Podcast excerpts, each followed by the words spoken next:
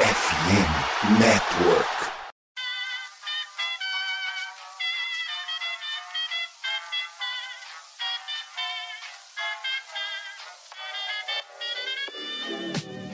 Mais uma rebatida forte. E ela tá fora daqui! Uau! E ela disse adeus. É home run! Aquele abraço.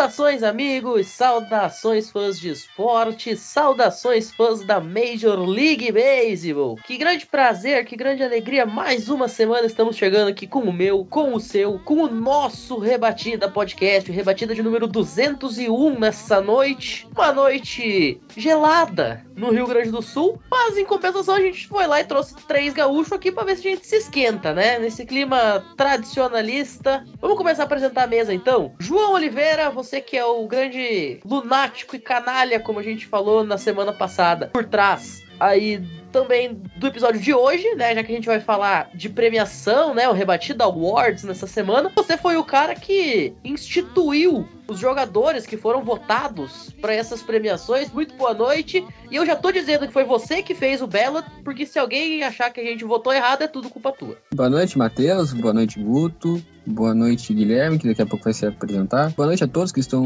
ouvindo. E se alguém discordar, fique à vontade para discordar, apresentar argumentos e fatos que comprovem que eu estou errado. Eu não tenho nenhum problema em discutir com base nos dados, no- nos números e no que a pessoa está jogando. Com certeza não existe unanimidade em lugar nenhum, até porque, como dizia o grande Nelson Rodrigues, toda unanimidade é burra, mas é sempre bom a gente conversar sobre beisebol e cada um ter as suas opiniões, porque é isso que faz o esporte ser bonito. Diga-se de passagem, o Thiago Mares concorda tanto com essa frase de que toda unanimidade é burra que ele foi lá e deixou um voto burro pra MVP da Liga Americana pra não ser unânime. Mas a gente vai chegar lá daqui a pouquinho. Não, o único voto burro que teve nesses ballots foi o Neil Cruz como rookie do ano. Ninguém te perguntou nada, João.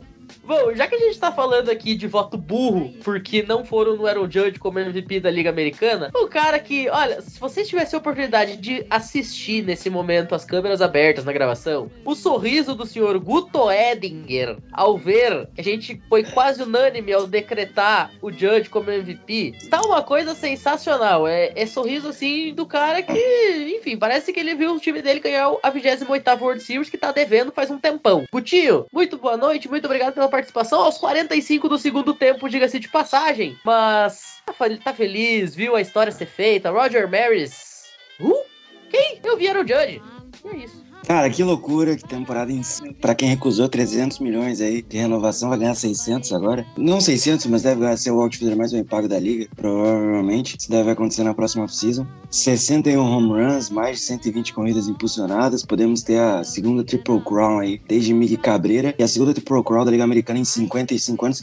É algo muito bizarro de se pensar, porque é muito difícil fazer uma triple, crown para um rebatedor. E vamos que vamos falar de premiação, né? Tem uns nomes bem interessantes aqui e algumas discordâncias para não ter unanimidade. É isso. E hoje a gente tá nesse clima meio parte baixa da nona entrada, né? Outro que a gente chamou meio que no final ali, no apagar das luzes. Gui Silva, a gente já tinha te convidado tantas vezes pra participar, mas a gente grava num horário pra lá de pouco ortodoxo, né? 11 horas da noite de uma quarta-feira, ficava bem complicado a sua participação. Então hoje, sexta-feira, 9 horas da noite, horário delicinha, seja muito bem-vindo aqui ao Rebatida Podcast. A gente fez, eu, você e o João, aquele episódio em vídeo lá pelo, pela Twitch, né? Mas agora sim, de fato, um Rebatida numerado, vamos colocar nesses termos. Bom dia, boa tarde, boa noite, boa madrugada a todos os ouvintes do Rebatida. Boa noite pro Guto, pro João, pro Matheus. Queria já dizer aqui que vocês estão prestes a ouvir a voz mais sexy da história do Rebatida, então se sintam privilegiados. E é isso. Vamos falar desses prêmios aí. Não, mas o Guto já participa faz tempo. Olha, eu acho que eu, que eu compito bem. Olha as ideias do outro. Tá certo, tá certo. Que grande momento. Agora a gente vai fazer competição de quem tem a melhor voz, mas tudo bem. Enfim. Agora, logo depois da vinheta, aí tem muito beisebol, tem bloquinho de recados também pra vocês e tem muito Rebatida Podcast.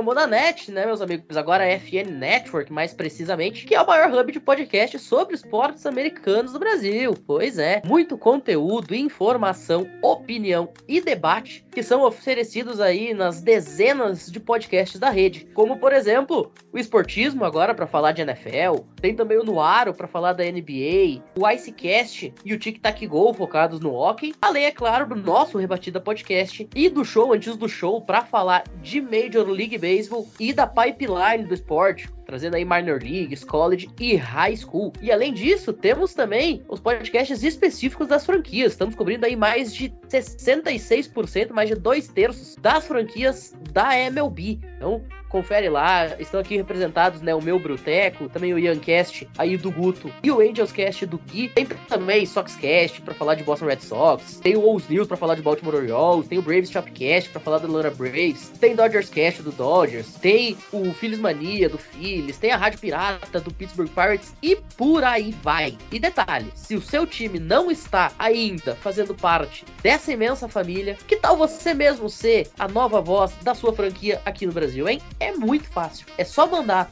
uma DM nas nossas redes sociais. Agora, inclusive, padronizadas, né? Arroba em todas as redes para conferir o que, que você pode fazer para entrar nessa família do FN Network e ser a nova voz do seu time na língua portuguesa.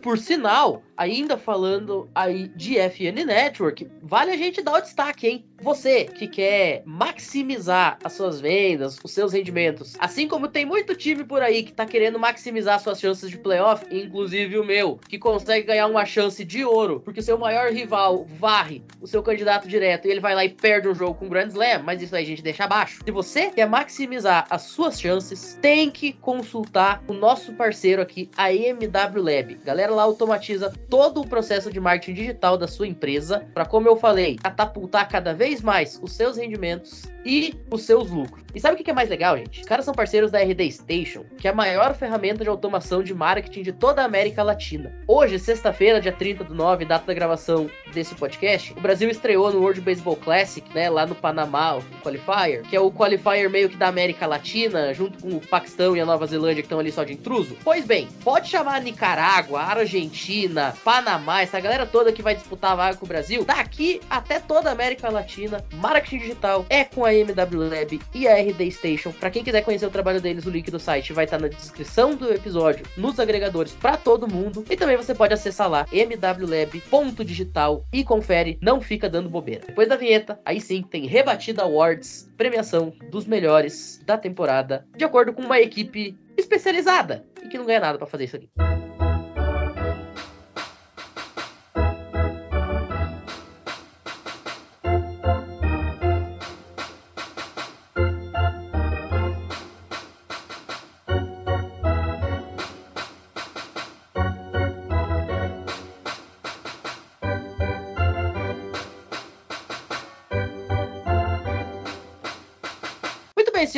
E agora sim, vamos começar a falar de rebatida awards, de fato. João, antes de mais nada, você foi o cara aí que escreveu os ballots para votação, então eu queria que você já desse um spoiler aí do que, que a gente pode esperar dos resultados antes da divulgação e já explica pra galera quais foram os critérios que você usou para dizer que fulano, cicrano e beltrano estavam concorrendo em detrimento de outros jogadores que muitas vezes alguém pode estar sentindo falta aí. Olha, o principal critério que eu usei foram as vozes da minha cabeça. Eu olhava os jogadores e escolhia com base em quem eu achava que tinha tá. Quem era bonito, quem tinha uma barba bem feita, um cabelo arrumado. Não, se fosse por isso, então eu ia escolher por fofura, mas nesse foi diferente do All-Star Game. No All-Star Game eu escolhi por fofura. Eu também usei uns negócios aí que as pessoas acho que não gostam muito, né? Tipo calcular OPS, calcular o quanto o atleta do time, né? O famoso WRC Plus. Mas esses são os negócios aí que eu usei no secundário. A maior parte foi aquilo que eu queria mesmo. Que a maior controvérsia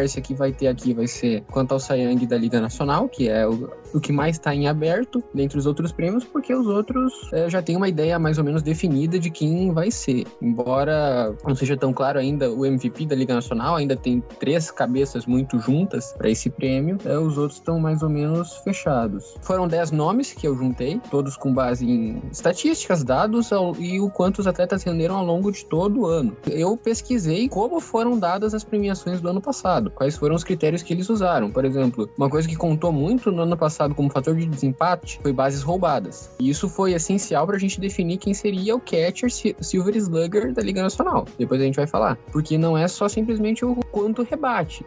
Apesar do nome ser Slugger. Não é só o quanto o jogador está rebatendo, é o quanto ele é produtivo ofensivamente, que também conta correndo bases. Mas em geral, acho que a maior parte vai ser anime, talvez um nome aqui, um nome ali que vai faltar, mas que é totalmente justificável o nome que tá ali. Novamente, toda é burra. Então, se alguém discorda disso, fica à vontade para mandar uma mensagem, post do que, vai, que vocês verem esse podcast no Twitter ou no Instagram, que eu vou ter o maior prazer em responder todas as dúvidas. Guto, você fez parte aí do nosso comitê de votação, um exemplo de mim e do João também. Você quer deixar uma alfinetada aí? Você sentiu falta de alguém? Você achou que alguém foi esnobado antes de a gente começar a passar os resultados? Eu quero dizer primeiramente que eu nem lembro quem eu votei direito, porque faz muito tempo que eu respondi a enquete, então vou ficar devendo.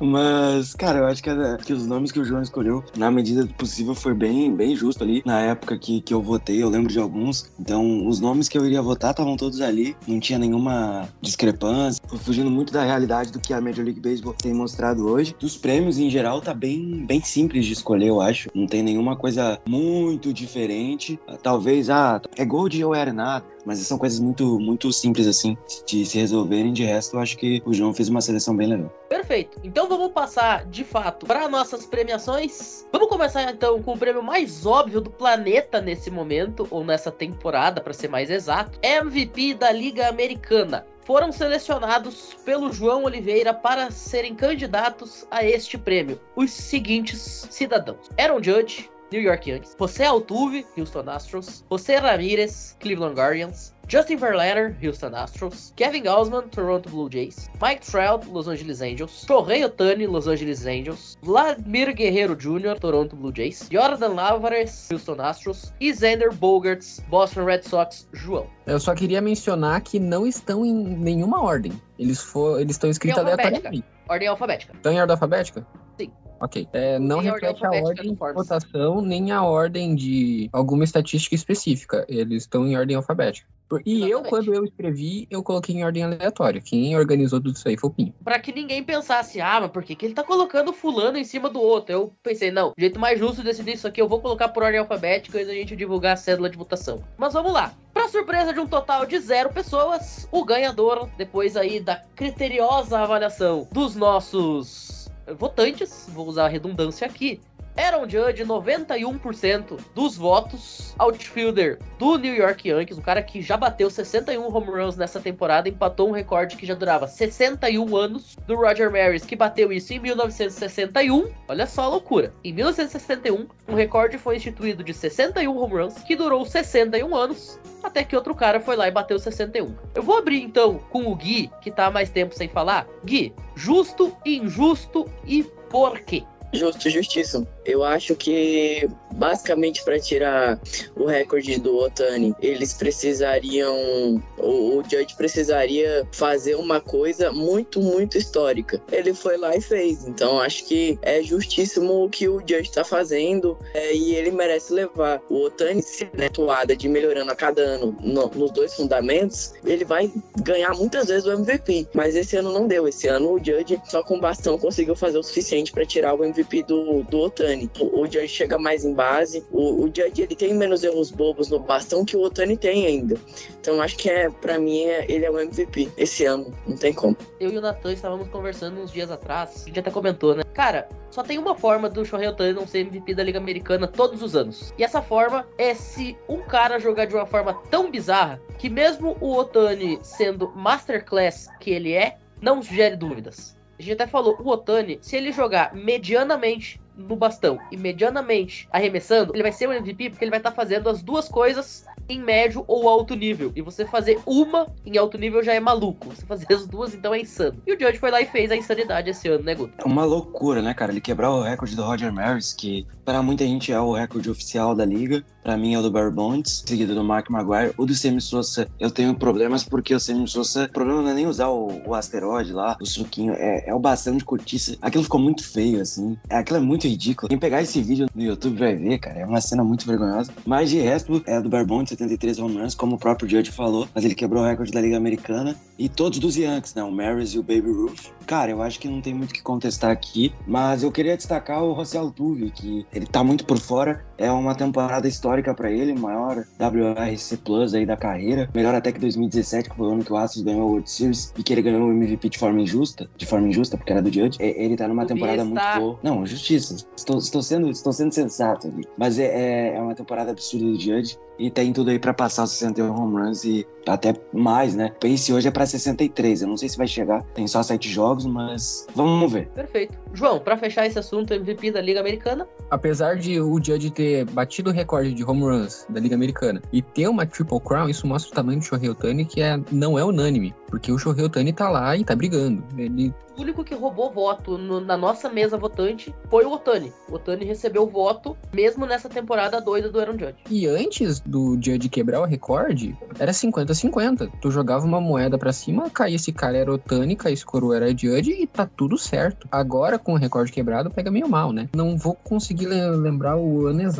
por causa que meu computador tá uma torradeira hoje, não tá carregando nada. Mas o único paralelo que a gente tem de dois jogadores terem temporadas históricas, avassaladoras e competirem pelo prêmio de MVP foi entre Joey DiMaggio e Ted Williams. Assim, vocês escutaram, a gente tá falando de Joey DiMaggio e Ted Williams nos anos 50. São dois dos maiores top 10 da história, com toda certeza. Isso tá mostrando o quão bonita tá essa temporada. Depois eu- a gente vai gravar um especial de fim de temporada, falando sobre, dando resumo geral de tudo que aconteceu. Essa é uma das melhores temporadas da história da MLB, muito por conta dessa corrida de MVP que tá tendo entre os dois. Além disso, na era recente da, da MLB, eu tô contando. Era recente, eu tô dizendo desde 2015, invenção do StatCast, do Baseball Savant. O Aaron Judge tem o maior War da história da StatCast, desde 2015. Passando o Mookie Betts de 2018. Ele tá com 11 de War. Isso é sem precedentes nos tempos modernos. Se a gente Não, puxar... explica o de- que é o War pra quem tá ouvindo a gente e não conhece a estatística avançada. Eu sempre, eu sempre esqueço, expli- explicar. Desculpem, pessoal. É, WAR é a sigla para Wins Above Replacement. Vitórias além de um jogador reserva. Se a gente for dizer, resumir uma frase, é quantos jogos esse cara ganhou sozinho. Tem algumas coisinhas aqui e ali que a gente tem que pontuar, mas se a gente for colocar numa frase só, é quantos jogos esse cara botou nas costas e ganhou sozinho. Se o time não tivesse ele, quantas vitórias teria menos? É um jeito bom da gente entender. 11. Isso é muita coisa. Numa temporada de 162 jogos, 11 é sem precedentes. Se a gente for colocar desde a integração, e eu tô contando Barry Bonds, eu tô contando Mickey Mantle, Ted Williams, desde 1942, o Aaron Judge tem a décima melhor temporada para um rebatedor, com 11 de WAR. Isso eu tô contando todo mundo da época do esteroide, tô contando todo mundo da época que não tinha negros na liga, tá tudo ali. Ele ainda é um top 10 da história. Isso mostra o quão absurdo tá o Aaron Judge nessa temporada. Então, ó, primeira estatueta de hoje vai pro senhor Aaron Judge. Vamos então dar seguimento aqui, falar do MVP da Liga Nacional, porque essa até teve mais ou menos, vai, uma certa discordância, mas ainda assim houve é, um ganhador bastante afirmado. Candidatos a MVP da Liga Nacional pela cabeça de João Oliveira. Em ordem alfabética, novamente, para ninguém pensar que a gente tá favorecendo alguém. Carlos Rodon, São Francisco Giants. Dansby Swanson, Atlanta Braves. Francisco Lindor, New York Mets. Brian Freeman, Los Angeles Dodgers. Julio Urias, Los Angeles Dodgers. Manny Machado, San Diego Padres. Mookie Betts, Los Angeles Dodgers. Nolan Arenado, St. Louis Cardinals. Paul Goldschmidt, St. Louis Cardinals. E Sandy Alcântara, Miami Marlins. E o ganhador, o Oscar, vai para Rufenos Tambores. Paul Goldschmidt, 73% dos votos aqui da nossa equipe. O segundo colocado foi o Freddie Freeman, ficou com 18%, né? Como eu falei, houve uma certa afirmação, mas longe dos 91% do Aaron Judge. Guto, vamos abrir com você dessa vez, depois o Gui continua e o João fecha. Então vamos lá, né? Eu escolhi, eu lembro desse voto que eu dei, eu dei no, no Goldschmidt. Naquele momento ele tava atuando melhor até que o, que o Arenado. Não, não, é, não é que a temporada do, do Gold tenha piorado, muito pelo contrário. Ele tá com o OPS, que hoje é a estatística que eu uso mais pra avaliar se o rebatedor tá contribuindo ou não. A média da liga no On Plus Slugging.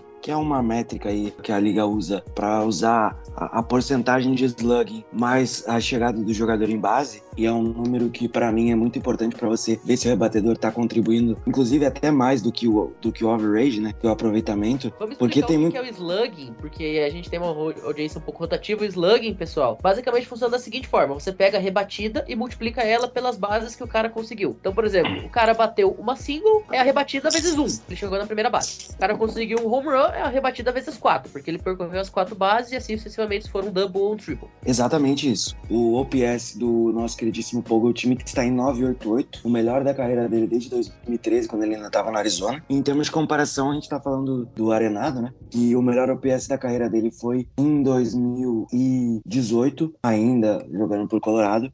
Perdão, 2019, ainda jogando em Colorado, de 962. Mas são números muito parecidos. Ele tem 30 home runs, o Goldschmidt tem 35, 114 corridas impulsionadas pro, pro Gold, 100 pro Arenado. Você vê que são números muito próximos um do, um do outro, então isso explica muito porque que o MVP está em St. Louis. A gente só não sabe com quem. Eu acho que a disputa vai ser mais acirrada do que parece. Mas, cara, com tudo que o Goldschmidt fez com a, a consistência que ele tem feito, o Goldschmidt foi um pilar central aí pro Cardinals ganhar esse título divisional, mesmo estando com uma vantagem que o Brewers teve muito considerável, até de chegar a quase 10 jogos. Então, o Goldschmidt, pra mim, é o grande MVP da Liga Nacional. Precisava lembrar que meu time tinha essa vantagem e deixou cair, pô. E o prêmio ele não tá tão em aberto assim. Na verdade, a gente tem três, quatro nomes que a gente pode colocar que é, são totalmente justos de ganharem o MVP. Além do Paul Goldschmidt, que tava fazendo uma Triple Crown até pouco tempo atrás, porque do nada o Pete Alonso começou a rebater RBI, RBI, RBI, agora tá com uns 20 na frente. A gente ainda tem o Nolan Arenado, que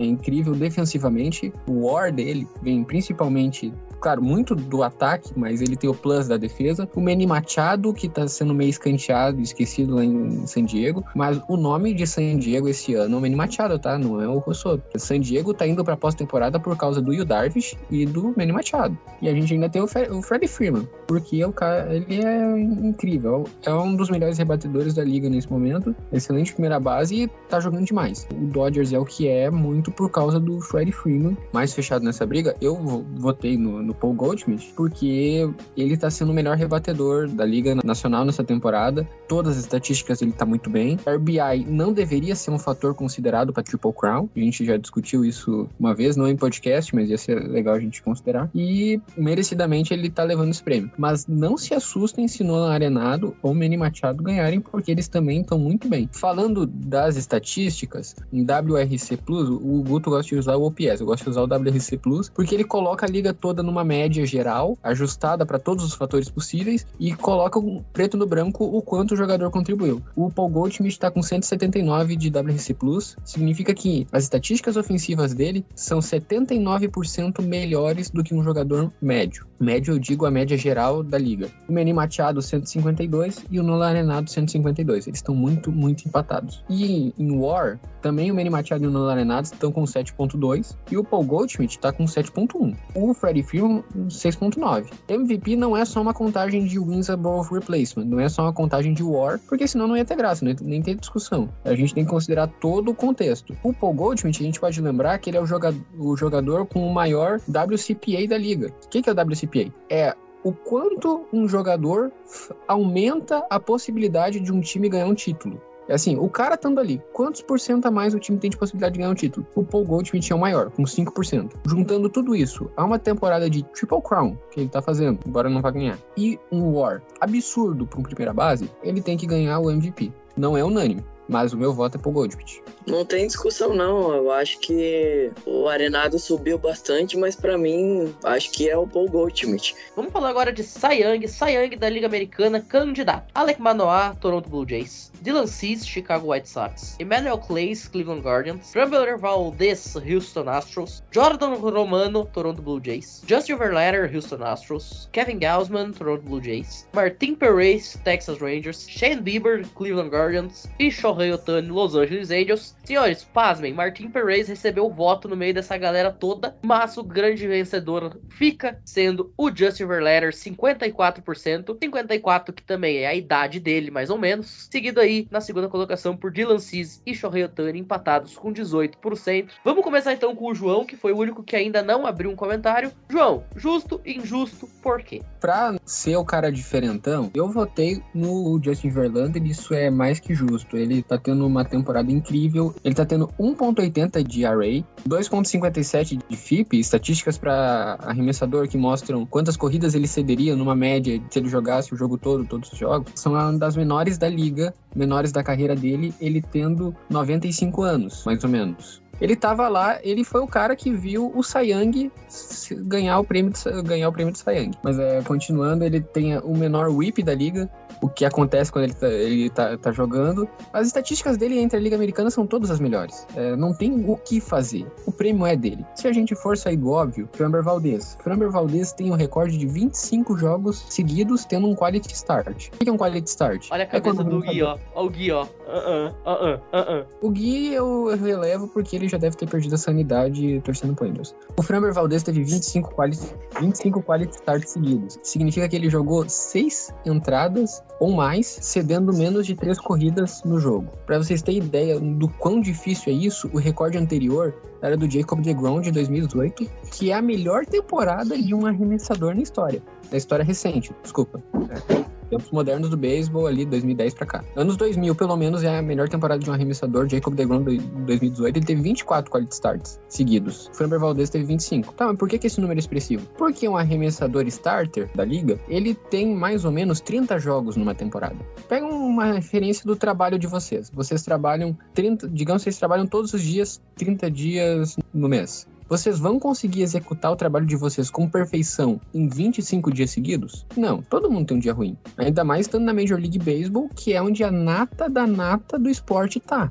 Você tem dias ruins no beisebol. O beisebol é feito de dias bons e dias ruins. Não, ele só teve dias bons. 25 dias bons seguidos. Isso é um recorde praticamente inquebrável. Eu tô terminando um texto que eu vou argumentar que 25 quality starts é um recorde inquebrável. Além disso, as estatísticas dele são absurdas. Ele tem a melhor bola de curva da liga para um jogador não chamado Adam Wainwright. É muito justo também colocar o Framber Valdez, mas como a gente tem que dar o prêmio só para um, vai pro Justin Verlander. Eu acho que a questão aqui é que o Valdez ele vai ficar muito, como é que eu posso dizer, muito coberto, não só pelo Verlander, que é o companheiro de equipe, mas também porque tem um cara chamado Shohei Otani, né, que a gente já citou aqui mais cedo, com ERA de 2,35, com um FIP de 2,44, que é uma estatística que o João usou agora há pouco, eu também gosto bastante, inclusive eu tenho olhado mais o FIP ultimamente do que o ERA, porque ele diz muito mais do arremessador. O Otani, com tudo que vem fazendo, eu não duvido dele ganhar o Sayang, porque para mim o Sayang é do Justin Verlander, mas eu não duvido dele ganhar o Sayang, porque não tem como dar o MVP para ele, pelo que o Judge fez, pelo que a gente citou, mas você pode dar o Sayang pro Shohei Otani, que ele tá arremessando melhor que ano passado,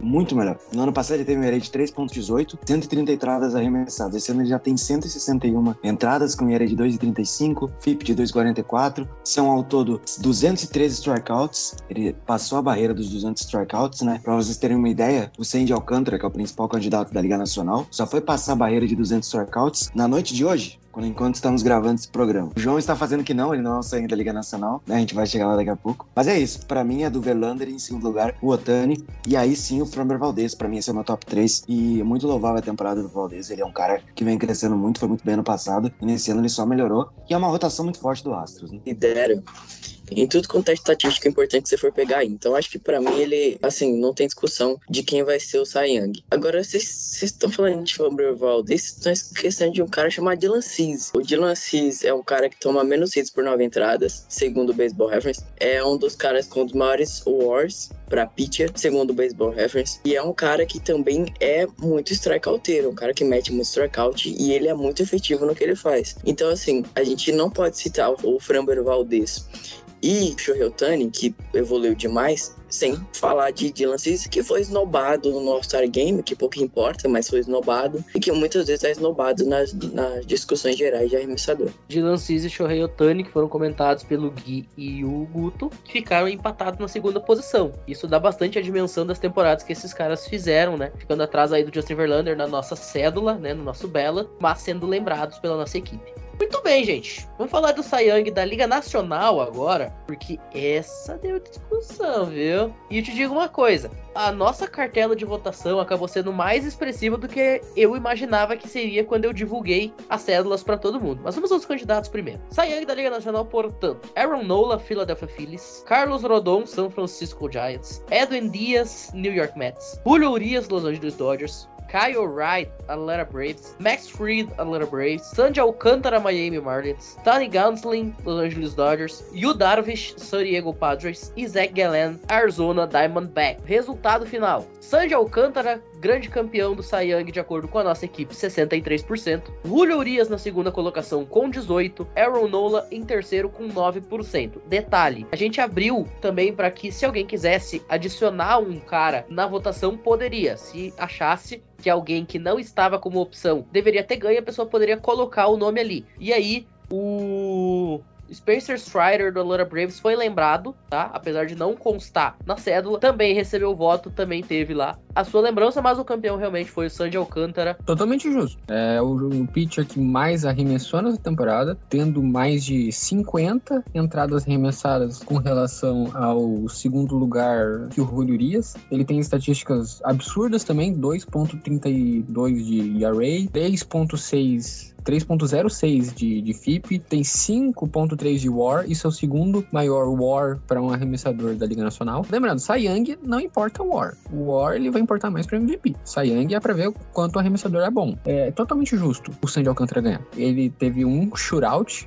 um jogo completo, que é uma estatística que tem que ser levada em conta na dificuldade que isso é entre a MLB. Detalhe, ele teve um shootout em nove entradas, um jogo completo, e o time dele não ganhou esse jogo. Foi pra entradas extras. Caramba. terminou 0x0 ao final das nove. Outra estatística: o Sandy Alcântara sozinho tem mais jogos completos do que todos os times da MLB combinados. Ele tem nove. Ah, toda a liga combinada tem sete. Toda a liga, tá? Não, não é Liga Nacional, é toda a liga. Mas o meu voto seria no Julio Urias. Quem ganha é arremessador potente, cara. Quem ganhava os, os No, no passado? Era o Roger Clemens, era o Randy Johnson, era o Greg Maddox, era arremessadores potentes. Os caras que mexem estatística na estratosfera. O Julio Urias tá fazendo isso. Ele tem o menor WHIP, que é walks ou rebatidas cedidas por entradas arremessadas, 0.96. Ter isso abaixo de 1 é muita coisa. A não ser que você seja um ET, que nem Justin Verlander, você não vai conseguir colocar isso abaixo de 9. 0.96 é a melhor coisa que você tem na Liga Nacional. Ele tem o menor ERA,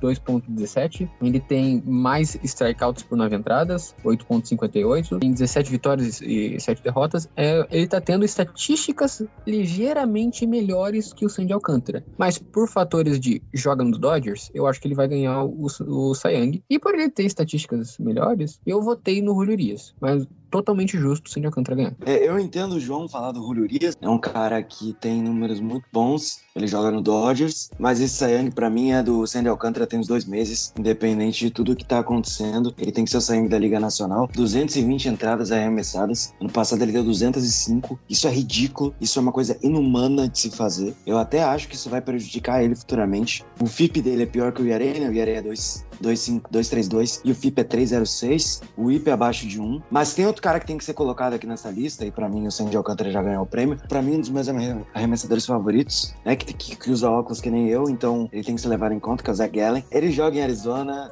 não é um lugar muito agradável de se jogar, não é um campo muito agradável para um arremessador, é um latifúndio, facilita muito os rebatedores, mas o melhor whip da Liga Nacional nesse momento é do Zach Gallen de 0.894.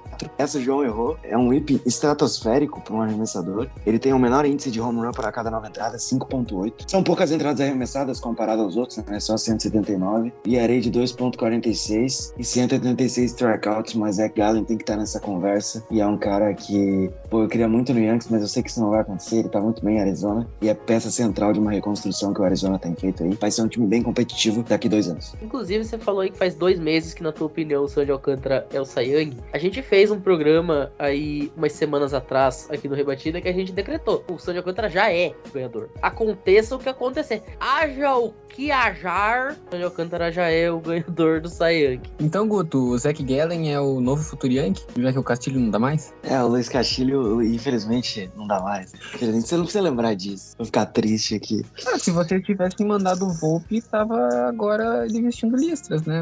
É, mas é que, assim, com todo respeito ao Castilho, que inclusive tá com areia acima de 5 nos últimos starts dele, nos últimos 6 ou 7, não dava pra mandar o Volpe, né, cara? 50 roubos de base nas minors, o cara te- terminou com aproveitamento de 25%, quase o Isso mesmo a número gente de... conversa no show antes do show, pessoal. Exato. O Então não programa pra mandar o Volpe. 9 do Rebatida que fala sobre prospectos da MLB. Mas Então continuando, o assunto aqui é Cy Young Watch da Liga Nacional. É, a gente tem do Carlos Rondon, que a gente falou muito dele. E ele é o arremessador com o maior WAR da Liga Nacional, 6.2. É muita coisa. Ele ainda tem o menor FIP da Liga Nacional, com 2.26. Isso é absurdo. O problema Absurdo. dele é o, é o win-loss que ele tem, que é, que é muito alto. Fala. Eu acho, Mas eu eu, acho que sou da o opinião War que do, win e loss não significa nada. o War do O maior, loss depende muito do- dos rebatedores que teu time tem. Eu já vi meu time ganhar jogo de 1x0 com um Corbin Burns e o Woodruff simplesmente porque o ataque não existia. Eu já vi meu time ganhar por conta de um wild pitch. Eu sou muito... Teco você também escuta na rede FN Network. O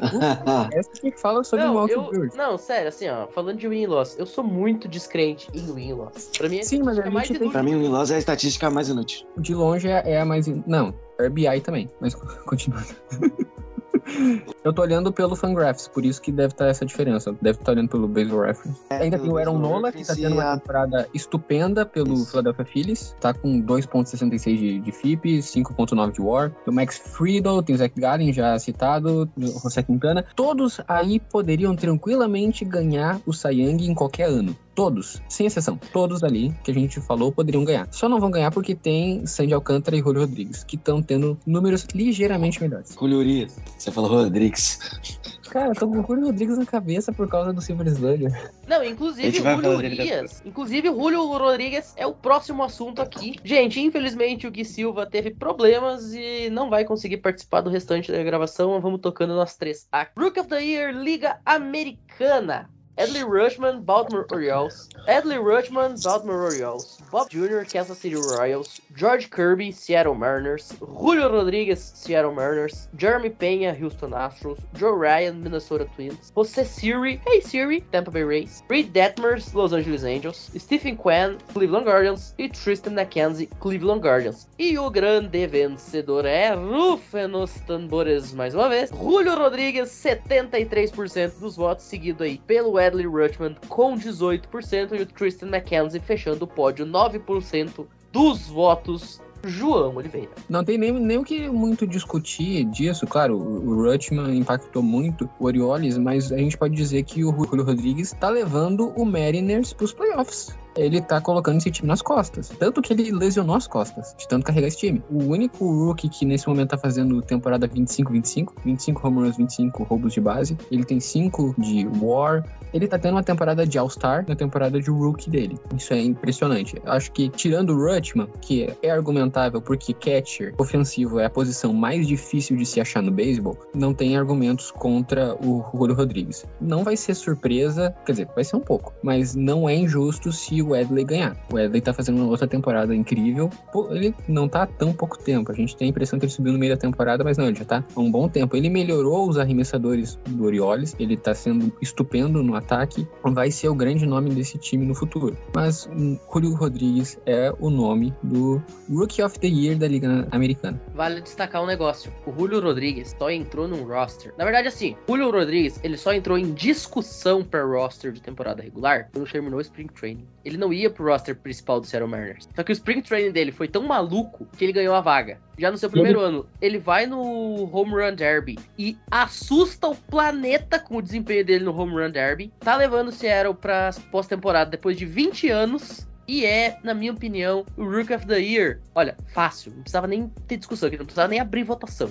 E ele quase foi trocado para Cincinnati, na troca pelo Jesse Winker e o Eugênio Soares. Ainda bem que não, e trazendo mais curiosidades, Tá o Julio Rodrigues tem nada, um contrato. O Julio Rodrigues tem um contrato mais esquisito da história da liga. Tentou dissecar uma vez no rebatida, foi bizarro. É muito si naquele contrato dele, mas é isso aí mesmo, ele é o Rook do ano. O OPS não tá tão alto assim, mas um OPS muito bom, né? Que o OPS do Goldschmidt e do Judge são coisas bizarras. Acima do de 900 e do Judge acima de 1000. O OPS do Julio é muito bom, é 844, 27 home home runs, 25 roubos de base. E detalhe, ele só foi pego sete vezes roubando base. É um cara muito completo. É o nome do Seattle Mariners por muito tempo. E, cara, aqui não tem muita discussão. E parabéns pro, pro Baltimore, porque o Adley jogou muito bem, mas não tem como. Não tem como, ele cresceu muito durante a temporada. O João já citou aí a questão ofensiva, defensiva também do Adley é muito boa. E ano que vem eles vão ter, além do, do Adley, o Gunnar Henderson deve muito bem brigar pelo Rookie do ano aí, porque já, o moleque já tá rebatendo quase 30% nesse pouco tempo aí que ele tá na liga, mas aqui não tem muita, muita disparidade não, Edu. E vale a gente destacar um negócio, cara. A gente tá falando de Rook of the Year e um dos candidatos teve um no-hitter e não recebeu nenhum voto. Vocês pararam pra pensar nisso? Um dos candidatos teve um no-hitter no segundo jogo que fez na carreira como titular e não recebeu nenhum voto. Gunnar Henderson ele foi escolhido como o jogador das minor leagues da MLB nesse ano. Quem foi o runner-up, o segundo lugar? Mas é que o, o desempenho do Gunnar Henderson foi absurdo, né, cara? Ele jogou muito. Ele teve mais de 100 corridas anotadas nas ligas menores, fora o aproveitamento, enfim.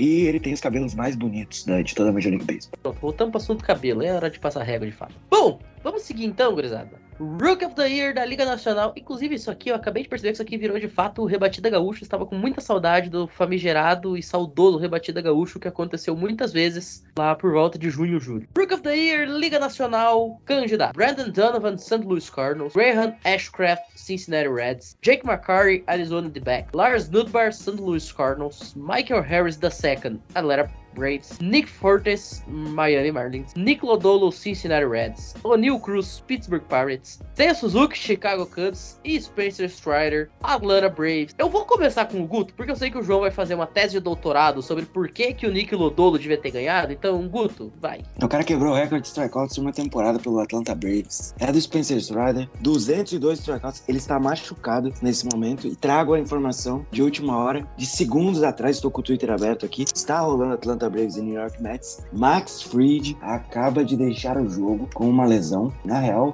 ele se sentiu mal, ele passou mal ali durante o jogo. Então é monitorar isso aí, mas acho que não deve ser nada demais. O Braves que tá numa série aí pra ver se ganha divisão se dá Mets. Mas o Strider foi o cara, né? Ele apareceu como bullpen, depois entrou na rotação. 202 strikeouts, 0.9 de whip, um ERA de 2.67. É fantástico. O FIP do Spencer Strider é de 1.83. Spencer Strider é o calor do ano da Liga Nacional. Não tem muita discussão aqui, tem que ser ele. Talvez o Michael Harris, né? Cresceu o aproveitamento e a produção nos últimos dois meses, mas eu acho que o Strider ganha com muita sobra. Um monstro. Poder do bigode. Aí eu vou ter que discordar do senhor Guru Eringer, porque eu votei em Nick Lodolo pra Rookie of the Year, mas eu votaria em Michael Harris the Second. Claro, o Strider veio tendo uma temporada absurda, mas o Michael Harris também. A gente não pode menosprezar o que o Michael Harris vem fazendo. Se estabeleceu, depois de catcher e shortstop, a posição mais difícil que tem, que é center fielder. Ele é candidato seríssimo à luva de ouro no center field. Além disso, ele tá com um slugging de 531, que é um dos maiores da liga e de longe o maior para um rookie, maior com sobras do que o Julio Rodrigues. O problema dele é que tá com menos aparições no bastão. Ele tá com 421, mas mesmo assim, 421 é muita coisa. O WRC Plus dele é 142, ele tá com um OBA de 300, 376. Oba! é muito- eu de novo citando estatística avançada, né? Mais tarde eu, eu explico o que, que é o OBA, vou citar outras. Tá com, batendo acima de 300, ele tá com um OBP de quase 350, ele tá com um OPS, fazendo uma conta de padeiro, quase de 900, uma temporada de rookie. O Atlanta Braves está competindo porque ele tá no time. Se não tivesse ele, o Atlanta Braves não tava cabeça a cabeça com o New York Mets. Pra mim, o rookie do ano, Michael Harris. Todo dia, a qualquer momento do dia. O João fez uma tese de doutorado pra falar por que, que o Michael Harris devia ganhar. O Michael Harris não recebeu nenhum voto. Por quê? Porque o Strider ganhou com 54%, seguido muito de perto pelo Neil Cruz com 36%. Foi a votação mais Porque tá um apertada. palhaço. Porque tá um palhaço de votar no Neil Cruz, né? E eu sou um Não sou palhaço de eu. votar no Nick Lodolo. Não só eu votei no Neil Cruz. O Neil Cruz, cara, olha só. Se o Strider tivesse tido um voto a menos e o Neil Cruz um voto a mais, eles tinham empatado. Tinham empatado nessa votação. Exatamente. Eu, agora eu vou falar é muito sério. O Anil Cruz, ele tá sendo uma temporada de rookie normal. A única coisa que ele tem é highlight. Por enquanto, nessa temporada, ele é um jogador de highlight. Ele joga a bola rápido pra primeira base, ele rebate forte pro campo direito. Só. Pittsburgh Pirates é um time sem derrotas. Se ele tivesse jogando o que o Michael Harris está jogando, o time não tinha sem derrotas. Me desculpem. O Neil Cruz, ele vai ser excelente no futuro. Mas é, foi palhaçado isso aí. Assim como eu fui palhaço de votar no Nicolas Dalton. É, é uma várzea essa votação de calor do ano. Show de palhaçadas agora. Vamos chamar o Patati Patatá pra ser patrocinador do próximo rebatido depois dessa. Bom, é isso, senhores. Chegamos ao final aqui das votações individuais. Logo depois, aí da vinheta, pro segundo bloco a gente volta com as votações de Silver Slugger e de Luva de Ouro, já já, logo depois do órgão.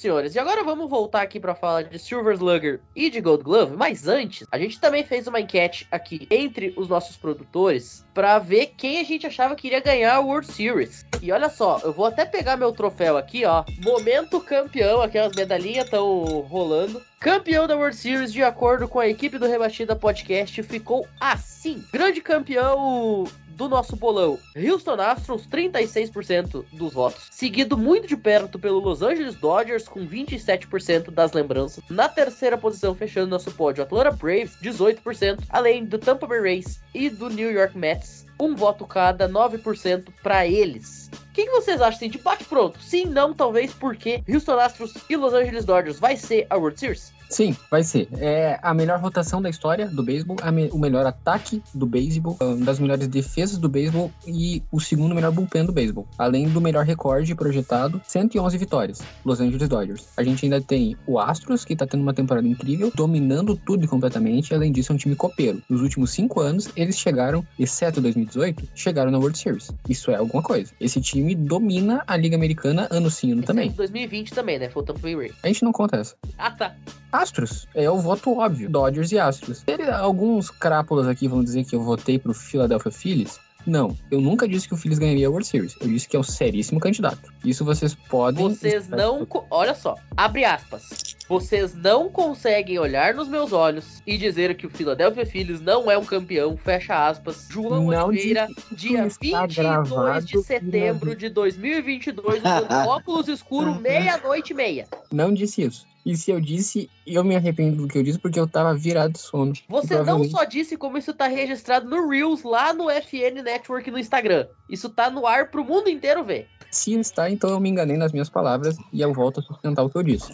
Mas o, o voto pensado é Dodgers e Astros. Arroba SomosFNN, vão lá e confiram. O João está mentindo em rede nacional nesse momento quando diz que não afirmou tais palavras. Fala, Gu. Eu só queria dizer que ele tá certo, o Phillies ganhou a World Series em 1980 e 2008. Então, errado, errado, João não tá. O Phillies já 2009. ganhou- 2008, não. Aqui pra mim tá 2008. Quatro, quando o Tampa Bay Rays 4x1 e contra 4x2 em, em 1980 contra o Kansas City Royals.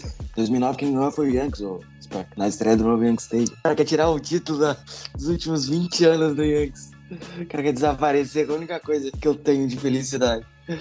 Mas enfim, dando sequência, o nosso queridíssimo Dodgers é um seríssimo candidato. O problema é que é o Los Angeles Dodgers, né? A única vez que ganhou o título foi em 2020. Que é muita galera brinca que é a Copa Mickey e tudo mais. Mas assim, em 2019, chegou nos playoffs, foi eliminado. O time era bom. 2021, ano passado, time muito forte. Esse ano teve mais um reforço que foi o Fred Freeman. É um time muito forte que tá jogando muito bem, o melhor time da liga disparado, sobrando. Mas, chega em playoff, algumas coisas acontecem. Então, ficar de olho aí. Do outro lado, acho que o Astros é, é forte candidato. Agora eu quero entender quem é que votou no Tampa Bay Rays. Em outro time aí que recebeu um Eu voto te que eu digo. esqueci. Foi o Maris. Tampa Bay Rays foi o Maris. E o outro time que recebeu um voto. Foi o outro time que recebeu, eu nem lembro mais, vamos ver aqui. O outro time que recebeu o voto Foi foi o Mets. O Mets foi o Vitão do Birdland. O Braves tá, o votou também. É, mas o Braves faz sentido, né? O atual campeão. Ah, mas perdeu agora, Agora. tem o Max Friedel, né? Que é com essa lesão aí. Não, é, ele só passou mal. Mas tá ganhando o jogo do Mets, x 1 Então vamos ficar de olho aí. Mas assim, Ah, eu, eu, só acho queria, que... eu só queria pontuar que, ah, tirando 2020, o Dodge não ganha uma World Series há mais tempo que o Reds. Ah, o cara, o cara meteu essa estatística agora. 1984, tá? Pra vocês saberem. O cara já começa certo. errado quando ele diz tirando tal ano, vírgula. Cara, não. Não, João. Enfim, dito aqui então, cravado pela nossa equipe, e eu vou corroborar porque também é a minha aposta de World Series Houston Astros e Los Angeles Dodgers. Inclusive, eu votei que o campeão vai ser o time da estrela solitária, que não é o Botafogo. Mas enfim, vamos falar de Silver Slugger. Liga Nacional, isso aqui tudo foi o João que, que falou, tá, gente? Então cheguem o João se vocês discordarem. Silver Sluggers, Liga Nacional, de acordo com as vozes da cabeça de João Oliveira. Como catcher, JT Realmuto. Primeira base, Paul Goldschmidt. Segunda base, Jack McNeil. Shortstop, Trey Turner. Terceira base, Manny Machado. E hum, como outfielders, Mookie Betts, Kyle Schwarber e Juan Soto. Pela Liga Americana, catcher Alejandro Kirk, Toronto Blue Jays. José Abreu na primeira base. José Altuve na segunda. Xander Bogarts como shortstop, a única coisa útil que existe no Boston Red Sox em 2022. José Ramirez na terceira. E como outfielders, Aaron Judge, Julio Rodrigues, Jordan Alvarez. Os DHs, Shohei Otani pela Liga Americana, Justin Turner pela Liga Nacional. Eu vou abrir aqui com o João para ele poder se explicar e depois o Guto xinga ele e diz por que, que ele tá errado. Assim, eu acho que a única controvérsia que vai ter nessa lista, controvérsia de verdade, é quanto ao catcher da Liga Nacional. Eu sei, o Will Smith tá tendo uma temporada avassaladora, incrível com o Dodgers. Ele, sim, tá sendo o melhor catcher no bastão, mas por muito, muito pouco com relação ao JT Realmuto. Vocês têm uma ideia? Falando de Woba, Oba! é a melhor estatística pra gente condensar tudo numa coisa só. O Oba ele pega o OBP, o slugging, o average, ballpark, pega a velocidade do jogador chegando em base e faz uma projeção do quão bom ofensivamente ele é, como se fosse uma média geral da- das estatísticas dele, obviamente. A diferença entre os dois, segundo o Oba, é de 0.005. Com o detalhe de que o Will Smith tem menos de 15 aparições no plate a mais que ele. Por que então eu coloquei o JT Realmuto? Se ele tá um pouco abaixo em todas as estatísticas. Roubo de base. Roubo de base foi fator de desempate em anos passados para outras posições. Por exemplo, o Tim Anderson ganhou shortstop Silver Slugger ano passado por conta dos roubos de base, acima do próprio Xander Bogaerts. JT Realmuto, nesse ano, tá com 18 bases roubadas. E o Smith tá com uma. Esse- essa é a maior discrepância que tem entre os dois. Além, claro, do fato do JT Realmuto ser um defensor muito melhor, mas isso não conta na estatística. Por isso que eu, colo- eu preferi o JT Realmuto e eu conversei com os outros colegas aqui da mesa sobre quem a gente colocaria e todo mundo foi unânime, JT Realmuto. Fora isso, eu acho que não tem nada muito absurdo aqui. A gente pode falar sobre o Rossoto. Ah, vocês gravaram um podcast falando que o Rossoto tá mal. Sim, ele tá mal pro padrão Rossoto. Se a gente for colocar numa média geral, ele tá super bem. Ele ainda é um outfielder top 3 da liga em estatísticas agora. É super justo o Rossoto ganhar o Silver Slugger. E o Kyle Schwarber tá aí porque ele tá- é o líder em home run na Liga Nacional. Eu gostei da justificativa do Carl Schwarber. Concordo com o Helmut. Eu acho que o Helmut é um catcher muito completo, né? Eu sei que o Smith tá numa temporada muito boa. Me perdoe, Thiago, Fernando, galera do Dodgers Cash, mas o Helmut tem que ter que nessa com o João. Inclusive, fui um dos apoiadores de de T. Realmuto, os melhores catchers da liga tem muito tempo. E pra mim, é, o problema é que o Bogarts, ele ofensivamente ele é muito bom, defensivamente ele é tenebroso, talvez um dos piores aí. Quesito. Não é à toa que o fielding do Boston Red Sox é um dos piores da liga. Mas de resto, acho que a lista tá muito bem, bem feita aí. Eu acho que são esses os nomes. Não tem muita coisa que mudar. Talvez se você colocar um outro nome ali, enfim, não sei. Mas no geral, acho que o João montou os times bem certinhos aí. Não tem muito mais o que mudar e conseguiu condecorar todos os principais jogadores nessa temporada aí de 2022. Talvez, talvez a única coisa que eu mudaria seria o, o shortstop da Liga Americana. Eu acho que o Carlos Corrêa também tá numa temporada muito boa, mas entendo a escolha do Alexander Bogarts e tá brigando aí pelo título de melhor aproveitamento da Liga Americana, então de resto acho que tá tudo certo. Só deixa de novo eu, eu completar o que eu esqueci. Terceira base da Liga Nacional, a gente comentou bastante da briga Arenado Thiago. O único fator de desempate que eu achei entre os dois foi home run, porque os dois também estão muito iguais. Em tudo. Tudo, tudo. Parece que um é cópia do outro. O Manny Machado tá com 31 nesse momento e o Arenado tá com 30. Pode ser que o Arenado bata dois home runs e passe? Pode ser, mas nesse momento, por uma vantagem milimétrica, Manny Machado na frente. Mas se o Arenado ganhar, zero problema. Merecido também. Uma pergunta, João. O Austin Riley não entrou na equação? Entrou, foi muito considerado, mas é, por várias estatísticas, WRC Plus, slugging, etc., ele ficou um pouco de fora. Os outros dois eu achei mais completos. É, não, só pra fazer a menção rosa, mas porque o Riley também tá numa temporada absurda lá Uhum. pelo Braves. Terceira base tá com muito talento, né? A gente ainda tem o José Ramírez, ainda tem Mas é a Ramirez que por muito tempo brigou lá pelo título de MVP no início da temporada, nos primeiros meses. Liderou a Liga na- Americana em corridas impulsionadas, mas não deu. Vamos então finalizando esse programa por aqui. Mas antes, momento bolão dos classificados para os playoffs. A gente sabe que algumas vagas já estão garantidas, né? A gente já sabe, por exemplo, que nós temos os Dodgers, os Yankees, os Astros, os Cardinals como campeões das suas respectivas divisões.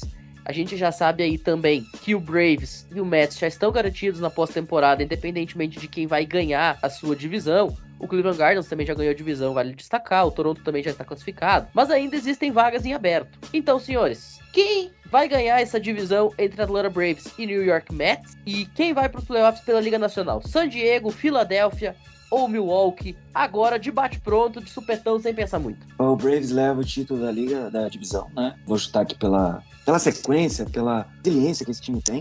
Inclusive está ganhando a partida neste momento enquanto estamos gravando. DeGrom tomou três home runs. E na, na disputa ali do wild card, eu vou ficar com o San Diego Padres e Philadelphia Phillies, mas sem confiança nenhuma no meu palpite. Porque como o Phillies Mu- Muzi tweetou, é duas lixeiras brigando pra quem vai pra pós-temporada. Se é o Phillies ou se é o Brewers. É, eu concordo em quase tudo, tirando a parte que eu discordei em tudo, que é, eu acho que o Braves ganha. Braves não, o Mets ganha a divisão e o Braves vai pelo wild card, se mantém assim como tá, conforme é seria o curso natural das coisas. Eu acho que Padres não vai pros playoffs. Eu acho que o Padres vai pipocar. Por quê? Porque sim, eu acho isso. Vai ir Phillies como número 6 e o Brewers como número 5. Tô chutando muito alto, sei que é quase impossível, mas eu tô aqui pra falar bobagem, porque eu já falei muita coisa certa nesse episódio, eu vou falar um pouquinho de bobagem também. Também sou filho de Deus, eu também posso falar bobagem. Bom, eu vou acreditar aqui no Atlanta Braves para ganhar a divisão, exatamente porque o Mets tá uma desgraça nos últimos dias. Eu acho que San Diego já tá classificado, ninguém tira mais San Diego de lá. E nessa disputa entre o Phillies e Milwaukee, eu acho que assim, cara, o Phillies vinha de cinco derrotas seguidas. Aí o Brewers foi lá, remou, remou, remou, empatou, ficou zero jogos. Abriu 2 a 0 ontem contra o Marlins, era só ganhar e roubar a vaga. E aí o Freddy Peralta voltando de lesão, ainda recuperando o seu ritmo de jogo, coloca bases lotadas e cede um Grand Slam pro Avisail Garcia, que saiu de Milwaukee nesse ano. E aí perde e não entra na zona de classificação. Então, parabéns, Milwaukee Brewers. É como eu sempre digo, cara, o Milwaukee Brewers, o único problema dele é quando ele depende dele. Mas enfim, nesse momento tá rolando um jogo aí com Corbin Burns e Sandy Alcântara no montinho. É lógico que esse jogo ainda tá 0 a 0 vai terminar 0 a 0 tenho certeza disso. Então, cara, assim, se eu for apostar em alguém aqui, eu até acho que Milwaukee vai conseguir essa vaga pelo calendário. O calendário de Milwaukee é muito mamão com açúcar. Pega quatro jogos, agora três, né? Considerando que tá rolando essa noite mais dois contra o time dos Marlins. E depois pega o de back, tudo em casa. Enquanto que o time do Phillies só joga fora de casa e tem um retrospecto patético jogando fora de casa essa temporada. Eu acho que o Milwaukee ainda vai conseguir essa vaguinha. Mas independentemente de quem for, seja o Phillies ou seja o Milwaukee, eu aposto que vai ser varrido no Wildcard, sinceramente. Falando de Liga Americana Quero agora... parabenizar, só quero frisar aqui que eu quero parabenizar o Pim por zicar o time dele, né? Ele acabou de fazer a zica master pro Brewers não ir aos playoffs. Dito isso, pode prosseguir. Pode não, porque eu ziquei primeiro, daí a zica dele cancela. A gente sabe que dois falando, daí um anula o outro. Então é pode comemorar torcedor dos Brewers, Brewers nos playoffs. Que nem falta no futebol americano, né? Quando tem uma do ataque e uma da defesa, as duas faltas se anulam e repete a descida. É mais ou menos isso. As duas zicas se anulam e segue o, o mundo com seu curso natural. Bom, lá na Liga Americana, como a gente falou também, é o mesmo cenário, já tem quatro times garantidos. A gente já sabe que Toronto vai jogar o Wild Card, assim como também o time do Cleveland. As últimas duas vagas, Seattle pode garantir uma delas, dependendo de resultados paralelos. Tampa Bay também tá com a sua vaga bastante assegurada, né? Ambos estão cinco jogos e cinco jogos e meio de vantagem para cima de Baltimore. Mas e aí, senhores, alguém ainda acha que existe algum tipo de possibilidade do Orioles roubar a vaga de alguém ou isso aqui é batata. E vou fazer a outra pergunta. Vocês acham que termina com Seattle em quinto e Tampa Bay em sexto? Ou inverte-se os papéis caso realmente se confirme esse cenário? Eles vão pegar o New York Yankees agora no final de semana, tá só pelo 62 do Judge. Vitória e derrota não importa pro Yankees nesse momento. O Boone tá literalmente testando os jogadores para ver quem vai fazer o roster de playoff e tá colocando o Judge lá só pra bater o 62. Provavelmente depois ele já vai começar a descansar também. Então, assim, eu não duvido Baltimore levar a série lá em Nova York, o que também não seria suficiente, porque se isso acontece, o Baltimore já perde a chance, né? O número mágico de Baltimore é um. Então, cara, é muito difícil pro, Número mágico Baltimore. de Seattle, né? Não, de Baltimore também. E, tipo, do lado oposto, né? Não, se perder um jogo, tá fora. Ah, tá, tá, tá. O número mágico de, tá, de derrota, entendi. Exato, se perder um jogo, tá fora. Que mesmo assim já é bizarra a temporada do Baltimore, com tudo que aconteceu. E foi uma temporada aí pro time ficar orgulhoso, tá no caminho certo. Eu acho muito difícil, vai. Deve dar isso aí mesmo. E eu acho que termina, né? Da maneira que tá. Tampa, o Tampa tá dando bastante escorregão ultimamente. Mas é isso. Com muita dor no meu coração, é até difícil falar isso, mas eu sigo o redator. É isso aí mesmo. O João, ele faz tese de doutorado pra falar de coisa inútil, e aí quando eu quero que ele fale, ele diz duas frases. Mas enfim. Bom, eu também vou seguir nessa mesma pegada. Pra mim aqui o Wildcard, a gente vai ter Cleveland recebendo Tampa e Seattle viajando pra Toronto. Inclusive, Seattle viajando pra Toronto. Uma viagem curtinha, né? Bate e volta, tudo certo. Bom, senhores, por hoje a gente vai ficando por aqui. Quero agradecer muito a presença do João, do Guto e também do Gui Silva, que teve problemas e teve que deixar aqui a gravação um pouquinho mais cedo. Senhores, até a semana que vem. Inclusive, vale destacar, quinta-feira, 19h30, você, que tá ouvindo a gente tem um encontro marcado na Twitch do FN Network e também no YouTube do Rebatida Podcast. A gente vai fazer um episódio especialíssimo falando só de playoff, porque o último jogo da temporada regular é quarto, então quinta-feira a gente já vai saber todo o playoff picture. Estaremos nessa eu, João, Natan e grande elenco as vozes que você já está acostumado a ouvir nos programas de quinta-feira, falando da configuração dos playoffs. Então, João, até semana que vem e para de inventar estatística. Até semana que vem. Boa noite pra todos. Você está lavando louça, você que está limpando a casa. É o que eu faço quando estou escutando podcast, tá no trânsito. É, foi um prazer estar aqui com, com você, entregando entretenimento, um pouco de informação sobre beisebol, só o necessário, não muito. Mas é, a gente se vê semana que vem e até mais. Guto, também muito obrigado pela participação, por ter aceito o nosso convite aí na última hora. E você que vai comandar esse bando de loucos semana que vem? Cara, eu não faço ideia, né? Semana que vem estarei viajando, eu não sei o dia certo ainda. Estou indo para o centro do país visitar a minha irmã. Mas de resto, é isso. Agradecer a todo mundo. Foi uma temporada super divertida. A gente tá indo para os melhores playoffs das ligas americanas. Ah, mas tem um time a mais. Ainda é a nata do esporte. Ainda são times com campanhas positivas disputando o título. Eu falei isso nas últimas três semanas, lá no Rebatido de Domingo. Última semana de temporada regular, aproveite. A, a chance do seu time não estar nos playoffs é muito grande, né? Então, aproveite esses últimos jogos aí.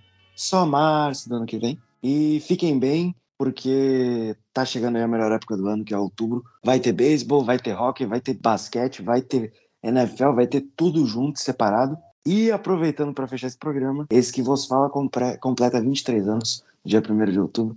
Fiquem bem, até a próxima. Ih, rapaz, chamamos o cara pra gravar aos 45 do segundo tempo também desta data. Que momento. Bom, é isso. A gente vai ficando por aqui. E até a semana que vem. Muito obrigado para todo mundo que ouviu a gente até aqui. E até a próxima. Valeu!